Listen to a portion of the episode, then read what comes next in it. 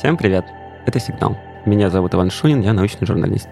Вместе со мной этот подкаст ведет Саша Дубов, ведущий редактор N плюс 1. Саша, привет! Привет! Как всегда, продюсирует нас Алина Затонская, которая, как всегда, сидит за одним столом вместе с нами и общается с нами при помощи жестов. Этот подкаст мы делаем совместно с сервисом «Строки». В каждом выпуске я пытаюсь разобраться с чем-то, чего не до конца понимаю. Сегодня я не понимаю квантовые вычислители. Я, конечно, про них много слышал, читал и что-то даже редактировал, и даже сам писал. Но, признаться, все равно ни черта про них не понимаю. Смотрите, у нас есть компьютеры. Это такие устройства, которые в своей работе используют биты. Не те биты, которые бьют, те биты, которые биты. Бит — это минимальная единица измерения информации. Единички, нолики. Двоичная система. Ну или как угодно эти бинарные состояния назовите. Хоть плюс, хоть минус, а и б — это не важно.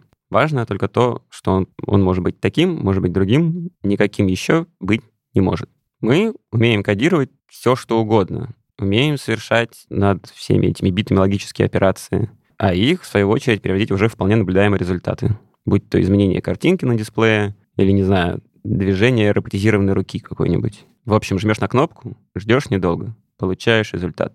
Вот теперь у нас есть еще и квантовые компьютеры. У них есть кубиты. Это квантовые биты каждый кубит уже не в каком-то из двух состояний находится, а одновременно в обоих. Уже и единица, и нолик. А чем-то определенным становится только когда мы его состояние проверяем. В чем прикол? Прикол в том, что все, что классический процессор получает последовательно преобразуя строки единицы нулей, мы на кубитах берем и сразу получаем. Не кликаем по очереди, а просто вуаля и готово. Очень производительно. Замечательно. Но все компьютеры, которыми мы пользуемся, они одинаковые. В том смысле, что один и тот же принцип. Разница между разными моделями только в каких-то мелочах, типа способа укладки транзисторов на плату. Но везде транзисторы. И даже жесткий диск не в каждой машине встретишь. В том смысле, что в жестких дисках там не транзисторы, а магнитные дорожки, которые считываются головкой, что над ними там висит. А с квантовыми вычислителями все совсем не так.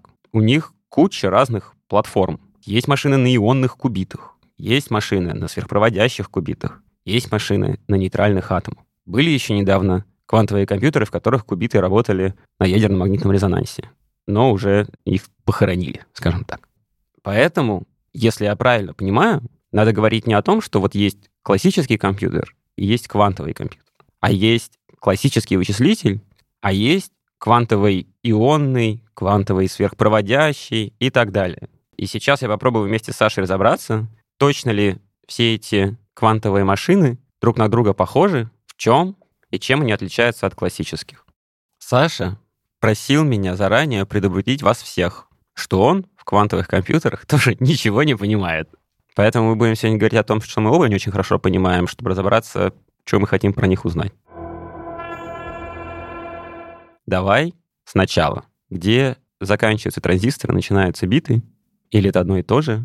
И как это устроено в квантах? Смотри, конечно, не надо все это смешивать в одну кучу. Транзисторы — это, конечно же, не биты. Транзисторы — это даже не логические вентили. Биты — это не логические вентили. Что мне кажется важным, вот ты сказал, что у нас есть условно классические компьютеры, и есть квантовые компьютеры на ионах, квантовые компьютеры на сверхпроводниках, квантовые компьютеры на нейтральных атомах. Мне кажется, что все вот эти вот квантовые компьютеры, они на самом деле друг другу в каком-то смысле довольно близки, хотя с очень большими оговорками, мы, может, к этому еще вернемся. Вот, а от классических компьютеров они отличаются довольно принципиально. То есть даже если бы мы предположили, что у нас квантовые компьютеры уже есть, хотя их на самом деле серьезных-то компьютеров пока нету, у нас есть какие-то отдельные системы, которые работают для каких-то отдельных конкретных задач, отдельные элементы будущего универсального квантового компьютера, но полноценного квантового компьютера, конечно, пока нет. Обычный компьютер отличается от квантового компьютера принципиально,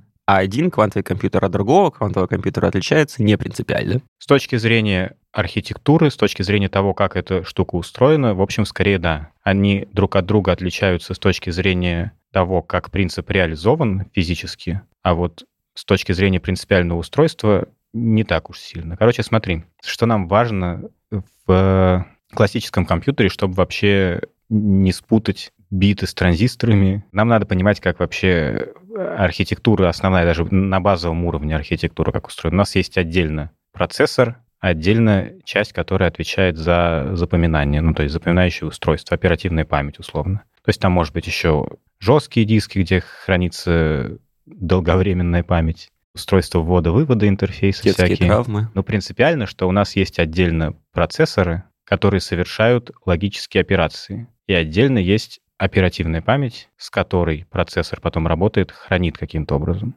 Ну, то есть в процессоре никакой информации нет. Процессор — это набор операторов. Процессору нужна информация на входе, и он выдает какую-то информацию на выходе. Как она выглядит? Кто именно? Информация. Информация — это то, что в виде сигналов идет по отдельным проводочкам на эти самые транзисторы или элементы каких-то микросхем. Не обязательно это только транзисторы, но преимущественно. По проводочкам либо течет, либо не течет. Либо течет, либо не течет, да. У тебя самый простой базовый транзистор, у него три проводочка. По двум сигнал подходит, по одному выходит. То есть у тебя есть исток, информация, которая туда поступает, сток, информация, которая из него выходит, и затвор, который контролирует как-то в зависимости от того, что на затвор подается, транзистор либо пропускает ток, либо не пропускает. Ну, условно, это самая примитивная схема. На самом деле, конечно, они там многие устроены сложнее, и они части каких-то других более сложных логических элементов.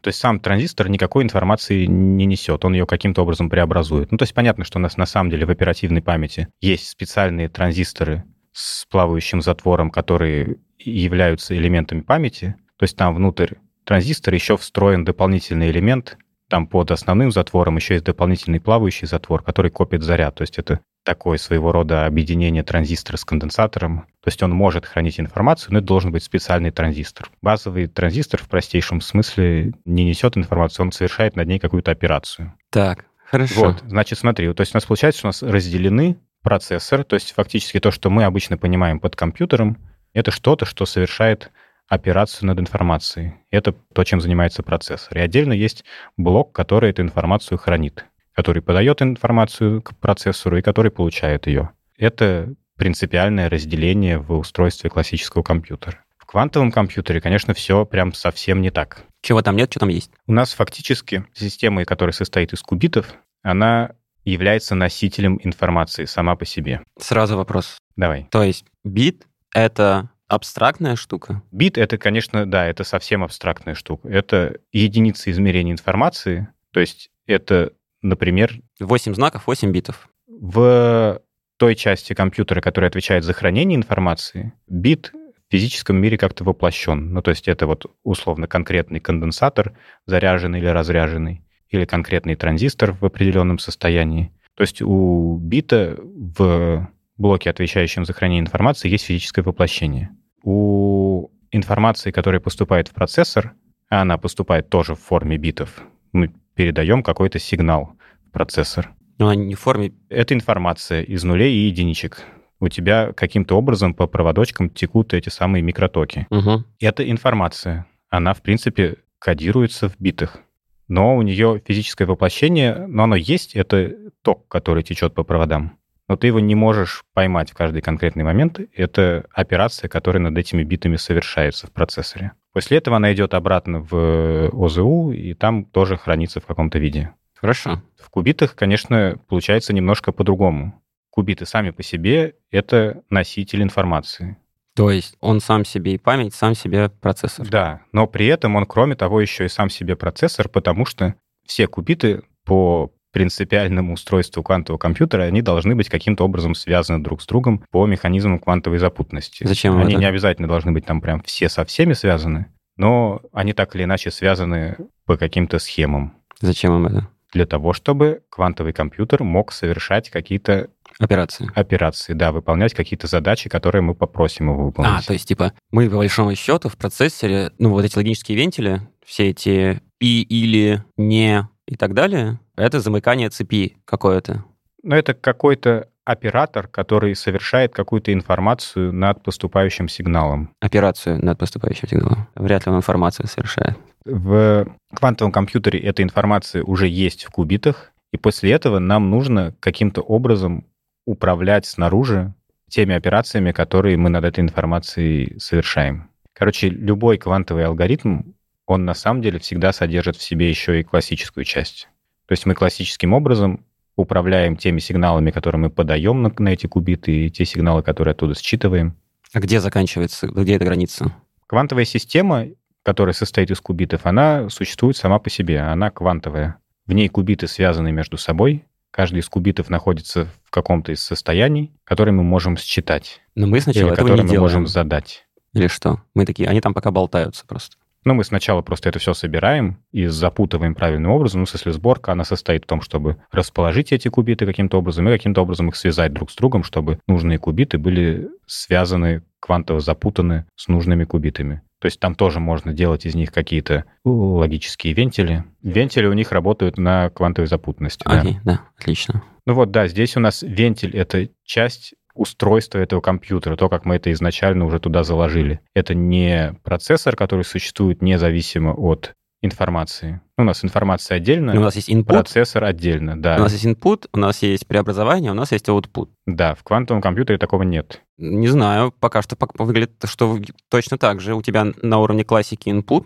ты, когда хочешь что-то посчитать, закидываешь это в кубиты, Да, но просто они физически не разделены. У тебя изначально уже все кубиты связаны в нужной последовательности. Ты им квантовое состояние задаешь какое-то и смотришь, как будет меняться у остальных кубитов условно. Так это получается, ты сейчас описал схему, в которой твой компьютер решает ровно одну операцию делает.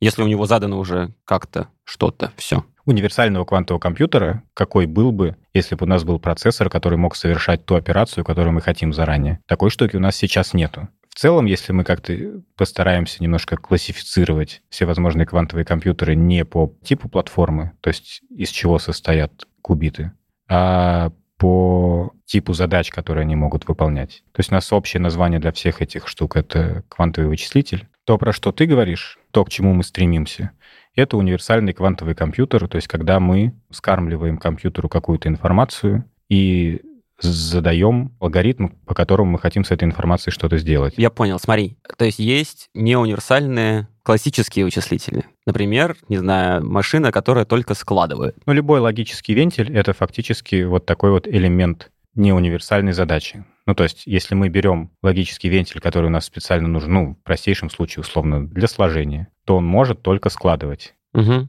В целом, это штука, которая выполняет какую-то логическую операцию. А, и у нас сейчас квантовые, короче, счеты есть. У нас сейчас логические квантовые вентили существуют. Ну, то есть, условно, есть, допустим, самый известный — это синод, то есть вентиль контролируемого отрицания. Когда у нас есть три кубита связанных, и в зависимости от состояния одного кубита, состояние третьего кубита либо будет повторять состояние второго кубита, либо будет противоположно ему. Так. Ну, то есть, когда у тебя состояние третьего кубита зависит от состояния первых двух. Угу.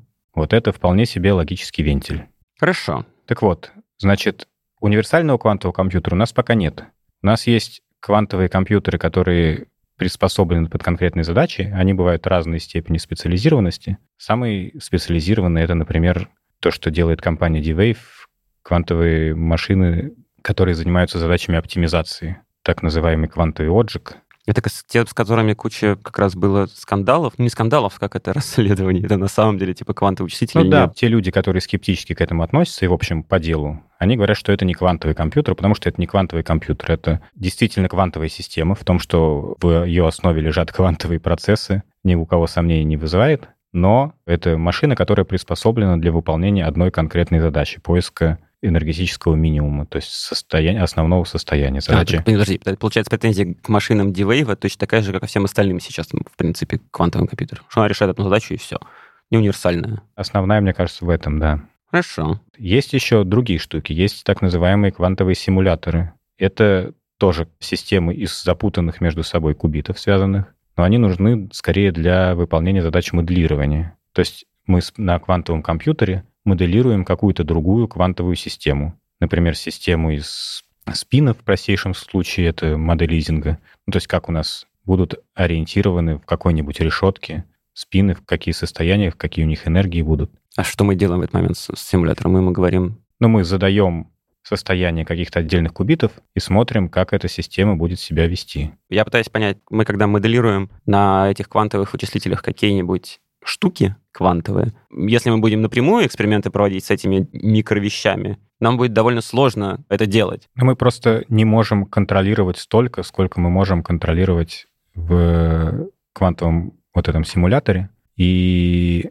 не можем следить за всеми теми параметрами, за которыми мы можем следить ну да, то есть в квантовом ты, грубо симуляторе. говоря, в зале раскладываешь. Вот не знаю, я хочу промоделировать поведение какого-нибудь очень примитивного атома. Там, условно, у него там протон, нейтрон, электрон. Три части. Вот у меня будет три кубита стоять, два кубита беру и такой, давайте смотреть, я что-нибудь с ним делаю, значит, как он будет реагировать. Ну, там на самом деле надо воспроизводить какие-то гамильтонианы, ну, то есть смотреть, как у тебя будет энергия этой системы меняться в зависимости от ну да, тем не менее, у тебя, грубо говоря, эти маленькие-маленькие, ну, как бы частицы, они ведут себя как будто бы они квантовые, в смысле, как модель. Ну, просто, и, да, и будут корректно себя вести. Да, ква- модель. квантовые компьютеры, квантовые, Шкафы. квантовые вычислители, они, понятно, что лучше всего подходят для моделирования квантовых систем.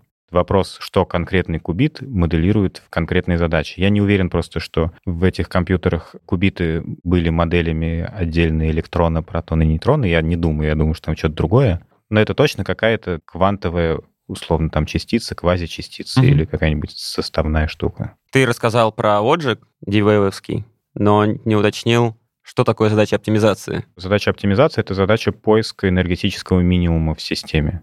Пример? какая-нибудь молекулярная структура. Я не, не, не знаю, честно говоря, что на них считают. На них, мне кажется, сейчас очень много чего считают, потому что это коммерческий продукт, их покупают разные компании, которые занимаются разными вещами, но мне кажется, что на них можно считать устойчивость молекул. Ну, то есть какие-то квантовые химические расчеты явно можно. Я помню, что-то ДНК считали. Ну, то есть любые системы, состоящие из большого количества похожих частиц, на них можно считать. Я фармкомпания, покупаю себе дивеевскую машину, чтобы синтезировать какую-нибудь новую, значит, байду. В целом, да, мне кажется, что как раз всякие молекулярные структуры, таким образом можно искать какие-то наиболее удачные, оптимальные конфигурации, энергетически выгодные.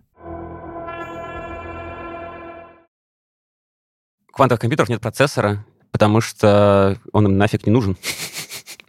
Они сами себя процессят. Потому что процессор уже каким-то образом встроен, да, в то, как у тебя построен этот компьютер, извините за тавтологию. А это значит, что... То, то есть у тебя память и обработка этой памяти — это вещи уже... А, то есть он не тратит время на вычисления. Он не тратит время на вычисление, Ты да. сразу, ты, ты просишь его что-то сделать, одну итерацию, и он сразу дает ответ. Тебе сейчас для того, чтобы, условно, 2 плюс 2 — 4 закодировать, надо... Да, тебе нужно сначала получить твой input, то есть эти самые 2 плюс 2, Мгм. их каким-то образом, да, зашифровать в виде двоичного кода, потом запустить это в процессор, потом процессор каким-то образом преобразует эту информацию, выдает тебе ответ, который тебе нужно потом опять расшифровать, преобразовать в информацию, нужную тебе. То есть, в принципе, сейчас для квантовых компьютеров тоже, конечно, вся вот эта вот стадия подготовки, она тоже нужна, потому что ты на квантовую систему что-то должен каким-то образом подать. Ну, просто эта часть, скорее всего, будет классической. Это, как я уже сказал, что у нас любой квантовый компьютер, он не может быть чисто квантовым. Нам в любом случае придется на него подавать каким-то образом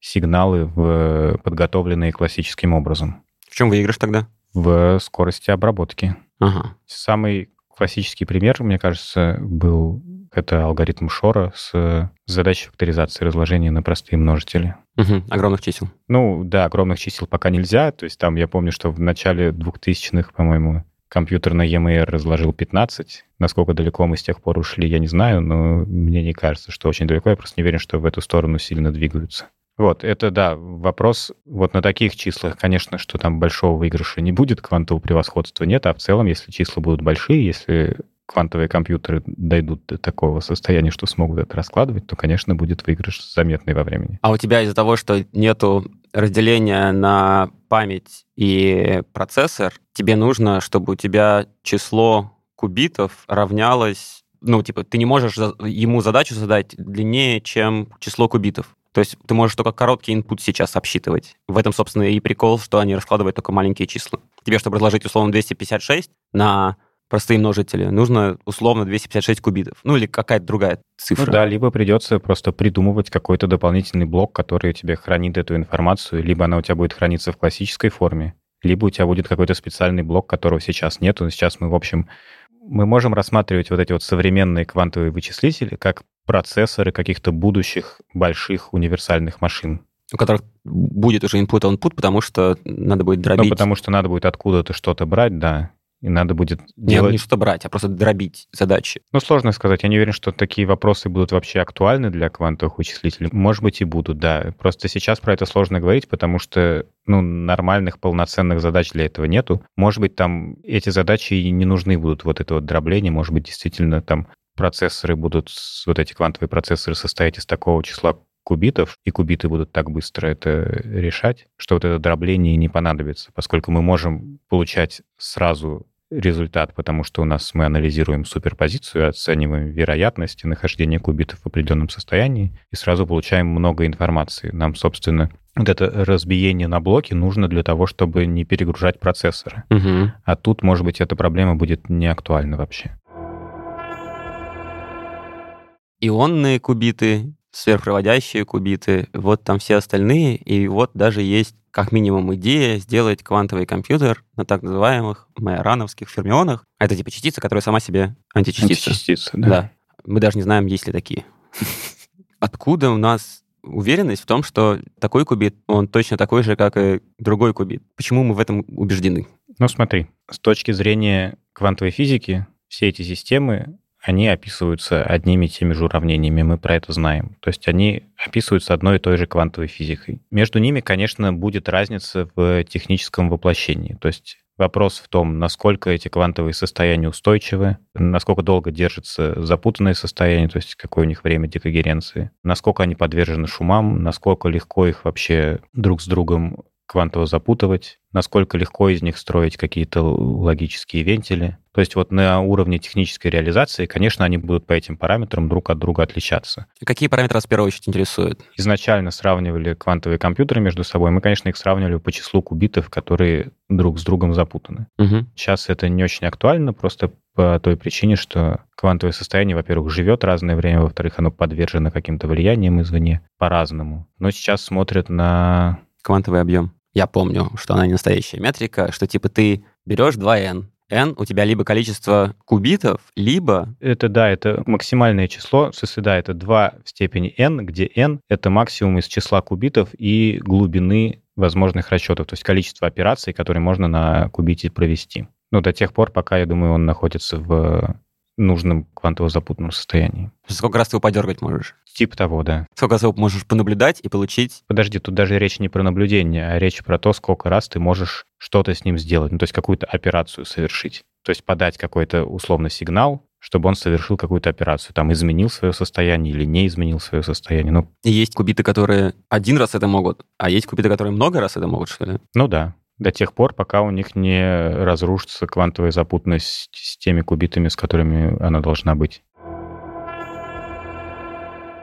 Ты сказал про операции. Ты вспомнил вентиль Синод, который не нот. Но нот — это двухбитный или двухкубитный вентиль. Ну, в смысле, А, я думал, что Синод — это квантовая версия нота. Нот — это вентиль, который преобразует нолик в единичку, а единичку в нолик. А си-нот — это вентиль, у которого есть условия. Если у тебя на контролирующем кубите условно единичка, то он нолик преобразует в единичку.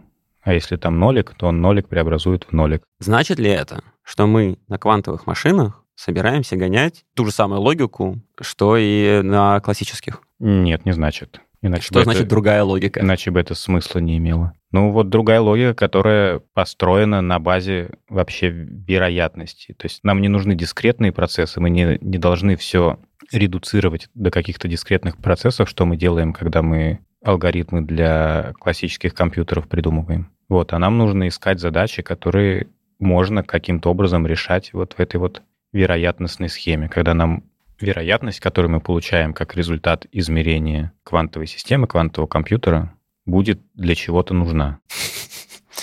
То есть, Я просто не знаю, да, это вообще сложно подобрать такие задачи. Понятно, что когда мы говорим про квантовые системы, они там естественным образом возникают, потому что они, ну, это их природа. Когда мы говорим про задачи оптимизации, тоже, в общем-то, понятно, нам нужно получить значение условно с максимальной вероятностью. Ну, то есть чуть-чуть сложнее, конечно, но упрощая. Ну, то есть нам нужно каким-то образом строить вероятностную логику. Когда ты говоришь «другая логика», я думаю, что, типа, логика пришельцев или что вообще? Ну, значит, что это не дискретная логика, не, не двоичная, когда у тебя есть только нули и единицы, а когда у тебя каждый кубит, он характеризуется вероятностью, что он с определенной вероятностью имеет нолик, с определенной вероятностью имеет единичку. И нам вот эта вот вероятность, она для чего-то нужна. После того, как мы с Сашей закончили, у нас остались вопросы. Эти вопросы мы задали двум людям, которые понимают в квантовых вычислителях побольше нашего. Потому что они, собственно, ими и занимаются. Это Станислав Страупе, старший научный сотрудник Центра квантовых технологий МГУ и руководитель научной группы РКЦ. Мы знакомы с ним, потому что он занимается квантовыми компьютерами на холодных атомах и на фотонной платформе тоже. Второй человек — это Алексей Федоров, который тоже работает в РКЦ и занимается там квантовым шифрованием. Вопросы были такие. Первый был о том, чем правильно считать машины компании D-Wave, которую мы вспоминали. Это, собственно, квантовый компьютер или что-то другое? С D-Wave вопрос еще в том, что непонятно, какая часть вычислений, которые он делает, действительно основаны на его квантовых свойствах, а какая, а какая нет. По этому поводу, я помню, были какие-то споры, и этот вопрос мы тоже попросили уточнить наших спикеров. Вот что говорит Станислав. Без вопросов про компьютеры компании D-Wave не обходится ни одно интервью про квантовые компьютеры. Наверное, это связано с тем, что эта компания первая представила какой-то коммерческий продукт на рынке. Это произошло более 10 лет назад, но почему-то с тех пор не видно, чтобы они полностью захватили рынок квантовых вычислителей, и развитие их ну, не, не так впечатляет. С чем это связано? Дело в том, что это очень ограниченное вычислительное устройство. Компьютеры компании D-Wave можно скорее отнести в разряд специализированных квантовых симуляторов. Самая главная проблема в том, что это аналоговое вычислительное устройство.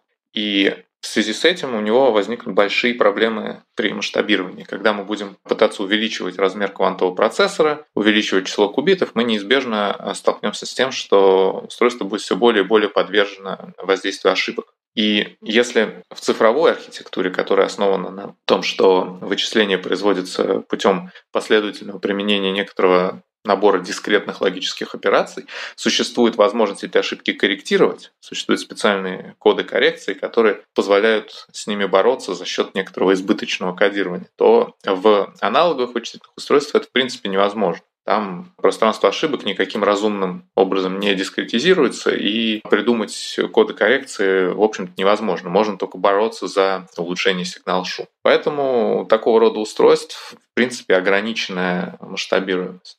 В настоящий момент, тем не менее, эти устройства вполне нашли свою нишу. Это специализированные вычислители для решения оптимизационных задач. И с этими задачами они справляются. Можно спорить о том, насколько важны там именно квантовые эффекты, насколько это квантовые эффекты масштабны. Судя по всему, определенные квантовые свойства эти процессоры, конечно, проявляют, но квантовые корреляции между кубитами, они ограничены в пространстве, и они не распространяются на весь процессор. Поэтому нельзя сказать, что это вот полностью квантовая машина. Однако, наверное, она имеет право на существование и, в принципе, ничем сильно не отличается от других квантовых процессоров нынешнего поколения, которые также работают без коррекции ошибок. Просто проблема в том, что архитектура D-Wave, она в принципе ее не допускает. А архитектура, которую пытаются разрабатывать э, некоторые другие игроки, она настроена на то, чтобы, в принципе, позволить в какой-то момент коррекцию ошибок реализовать. Второй вопрос был о том, как, собственно, устроено то, что называется квантовой симуляцией. В смысле, чему соответствуют кубиты в этих моделях? Отдельные электроны или какие-то состояния этих электронов или вообще что-то еще? Квантовый симулятор — это тоже аналоговое вычислительное устройство в изначальном смысле этого слова, которое этимологически происходит от слова «аналогия». Это устройство для моделирования процессов в одной физической системе с помощью другой физической системы, которая может быть, вообще говоря, совсем иной природы. Ну, например, вы можете пытаться моделировать процессы, происходящие в твердом теле, с помощью системы атомов в оптической решетке. Задачи моделирования молекул, ну или квантовой химии вообще, на самом деле наиболее сложные для аналоговых симуляторов. Именно поэтому их, как правило, пытаются решать на цифровых квантовых компьютерах. Дело в том, что в молекуле очень много взаимодействующих между собой электронов. И они сильно взаимодействуют, и поэтому ее крайне сложно моделировать какой-то другой, более простой для управления в лаборатории системой. Аналоговые симуляторы скорее больше подходят для каких-то твердотельных моделей, где у вас взаимодействие между соседними частицами или ограничено каким-то небольшим радиусом. Для таких структур, например, квантовые симуляторы на основе холодных атомов в оптических решетках очень хорошо подходят. Люди изучают э, интереснейшие эффекты, такие как квантовые фазовые переходы в таких системах, и открывают там новые фазы, которые раньше вообще не удавалось наблюдать, только теоретически они были предсказаны. Если же возвращаться к моделированию молекул, то на цифровых компьютерах как правило, моделирование устроено следующим образом. Один кубит соответствует так называемой спин-орбитали. Это некоторая специфическая конфигурация волновой функции электрона с определенным состоянием спина и с определенной пространственной структурой. Электрон, соответственно, может эту спин-орбиталь занимать или может не занимать. И настоящее электронное состояние, соответствующее, скажем, основному состоянию молекулы, которую вы хотите найти, представляется в виде большой суперпозиции вот этих вот спин-орбиталей, которые можно выбрать из э, каких-то соображений э, симметрии, в общем, достаточно э, произвольным образом. Для этого в квантовой химии существуют хорошо разработанные методы. Задача квантового компьютера сводится к тому, чтобы найти коэффициенты в этой суперпозиции и определить, каким же будет истинное основное электронное состояние. В принципе, для маленьких и достаточно симметричных молекул приемлемая точность получается если вы возьмете число используемых спин-орбиталей, примерно равное числу электронов. Но в основном на самом деле так поступают просто потому, что число кубитов в современных квантовых процессорах, которые можно использовать для моделирования, очень ограничено. В принципе, конечно, для получения большей точности хотелось бы, чтобы кубитов было сильно больше, чем электронов в моделируемой системе. А вот, что на тот же самый вопрос ответил Алексей. Квантовые симуляторы — это специализированные квантовые устройства, которые могут решать определенный класс задач, связанных с симуляцией определенной системы или определенного процесса. Тут важно разделить два типа квантовой симуляции или квантовых симуляторов. Это так называемое аналоговое квантовое моделирование и цифровое квантовое моделирование. Аналоговое квантовое моделирование – это когда мы берем какую-то некоторую физическую систему, и мы ставим в соответствие ее параметрам параметры системы, которые нам хотелось бы промоделировать. Ну, скажем, ультрахолодные атомы в оптической решетке могут помогать изучать некоторые модели твердого тела. И с помощью такой системы оказывается возможным рассчитывать параметры вот этих самых моделей и тем самым устанавливать какие-то новые сведения о физике процессов в рамках этих моделей. Аналоговость а, означает, что у нас это соответствие между системой, которую нам хотелось бы промоделировать, и реальной системой, оно такое, это попытка поставить в соответствие между собой параметры. И не всегда есть какое-то точное цифровое соответствие. А вот цифровые квантовые симуляторы или цифровое квантовое моделирование, это скорее можно рассматривать как некоторую программу, которую мы выполняем на универсальном квантовом компьютере. За счет возможности поставить в соответствие степени свободы моделируемой системы, вот, например, молекула кубитом, да, и возможность с помощью квантовых операций однокубитных и двухкубитных провести некоторые расчеты, скажем, эволюции, динамики этой системы или вы, э, расчеты каких-то, скажем, энергетических параметров, можно проводить вот так называемое цифровое моделирование. И один кубит в данном случае – это какое-то одно возможное электронное состояние, то есть это не в точности, скажем, один электрон, а это некоторое электронное состояние, скажем, молекулы, которое подлежит моделированию. Третий вопрос был о том, чем, собственно, отличаются, если не отличаются, вот эти вот статистические задачи из области макромира от задач из области микромира, там, где вот все квантовое. То есть могут ли квантовые вычислители помочь людям, которые изучают неквантовые частицы? А вторая половина этого вопроса была связана с тем, чем отличается квантовая статистика моделируемых объектов, даже если они не из социологии и психологии, а из физики, от статистики внутри самого квантового компьютера. Станислав по этому поводу сказал вот это. Во-первых, оптимизационные задачи далеко не всегда связаны со статистикой.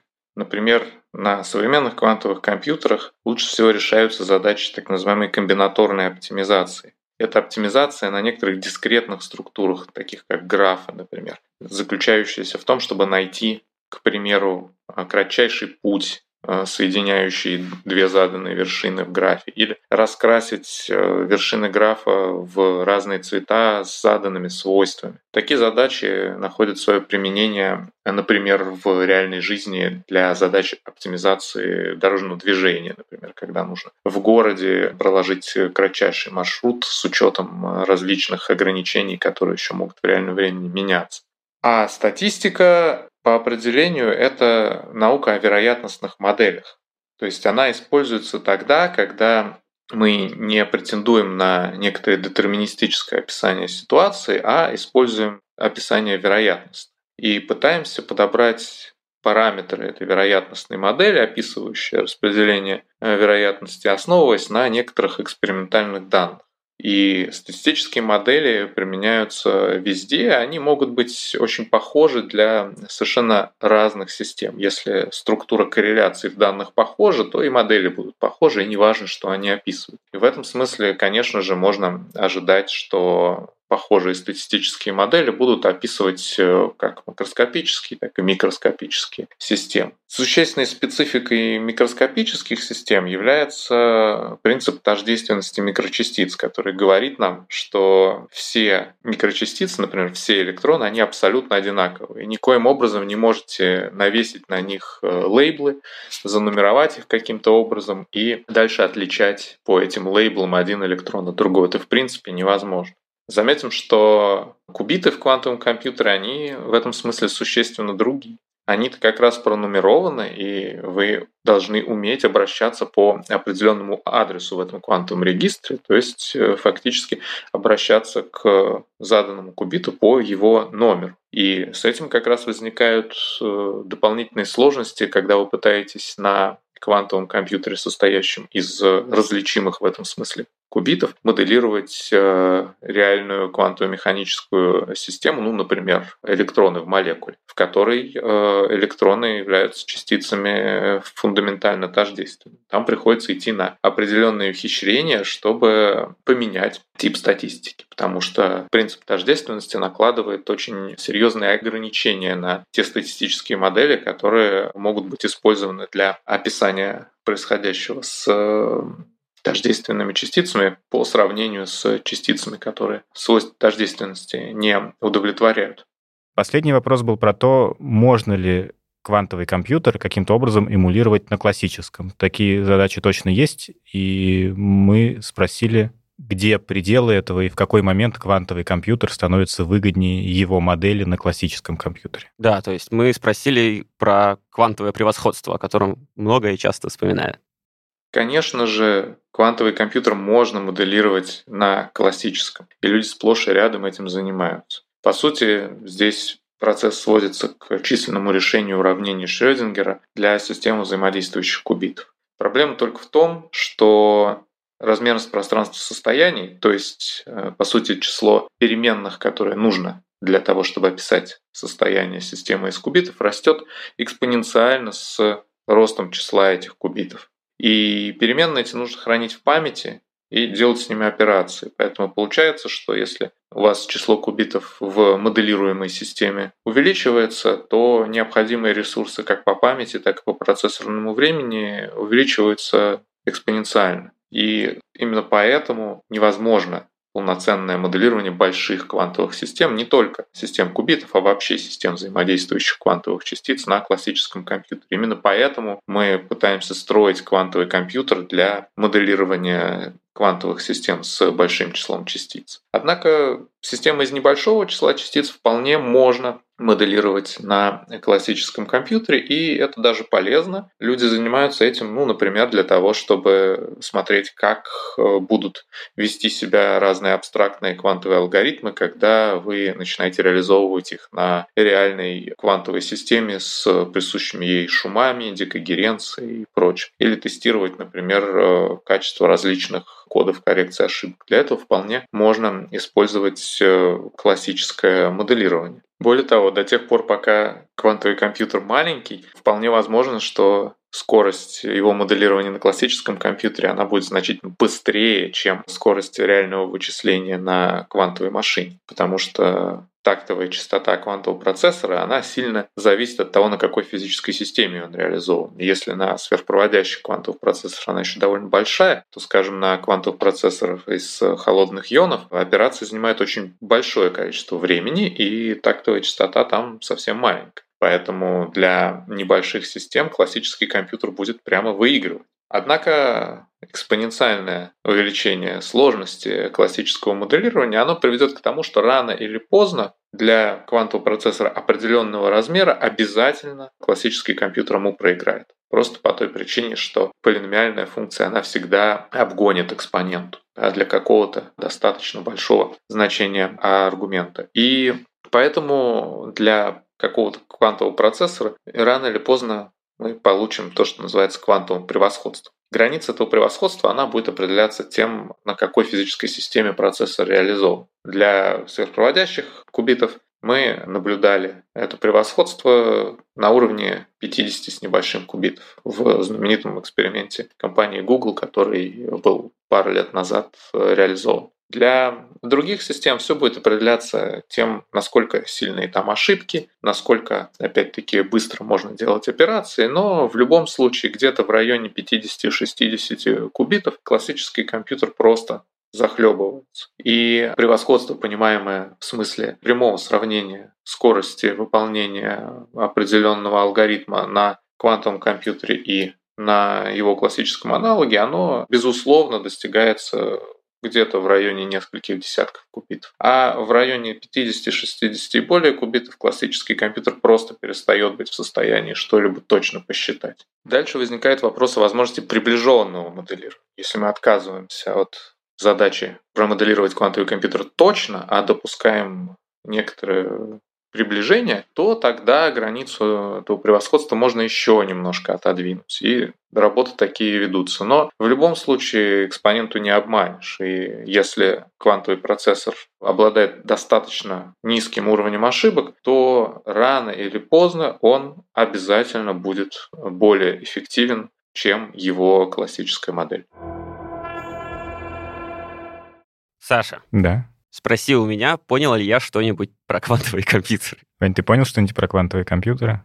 Я все еще в этом не уверен. А другое дело, что я сейчас думаю о том, что вопрос, который я задавал изначально, про то, чем биты отличаются от кубитов и вообще квантовые компьютеры от э, классических, не столь важен. В том смысле, что проблемы даже не в отличиях этих машин, а проблема скорее в том, как заставить вторую квантовую нам помогать. Вот мы вроде как ее научились делать, ну, то есть там у нас пока мало кубитов, трала и куча всяких инженерных проблем, но вот когда мы их окончательно порешаем, а мы их почти, как мне кажется, порешали, ну, хотя бы принципиально, мы пока еще не очень хорошо можем просить ее что-нибудь нам сделать. Ну да, в этом смысле это даже немножко удивительно, потому что классическая логика — это такая довольно искусственная вещь, это, в общем-то, конструкт. Мы классическую логику сами придумали, сами как-то сконструировали, и при этом с помощью нее умеем уже очень много всего решать, очень полезного и очень нужного. А квантовая логика, она значительно более естественная, и, собственно, на ней строится фактически наш мир, но при этом мы совершенно пока не понимаем, каким образом это приспосабливать под наши задачи, чтобы мы могли что-то полезное, какую-то информацию оттуда извлечь. Да, это прикольно. Прикольно, потому что мы сейчас, ну, мы сильно преуспели в том, чтобы улучшить наш способ думать о мире при помощи классических компьютеров. А теперь у нас есть инструменты получше, а нам только сначала думать надо научиться по-новому.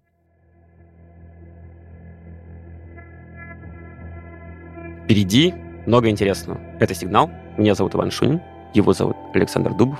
Всем пока. Пока.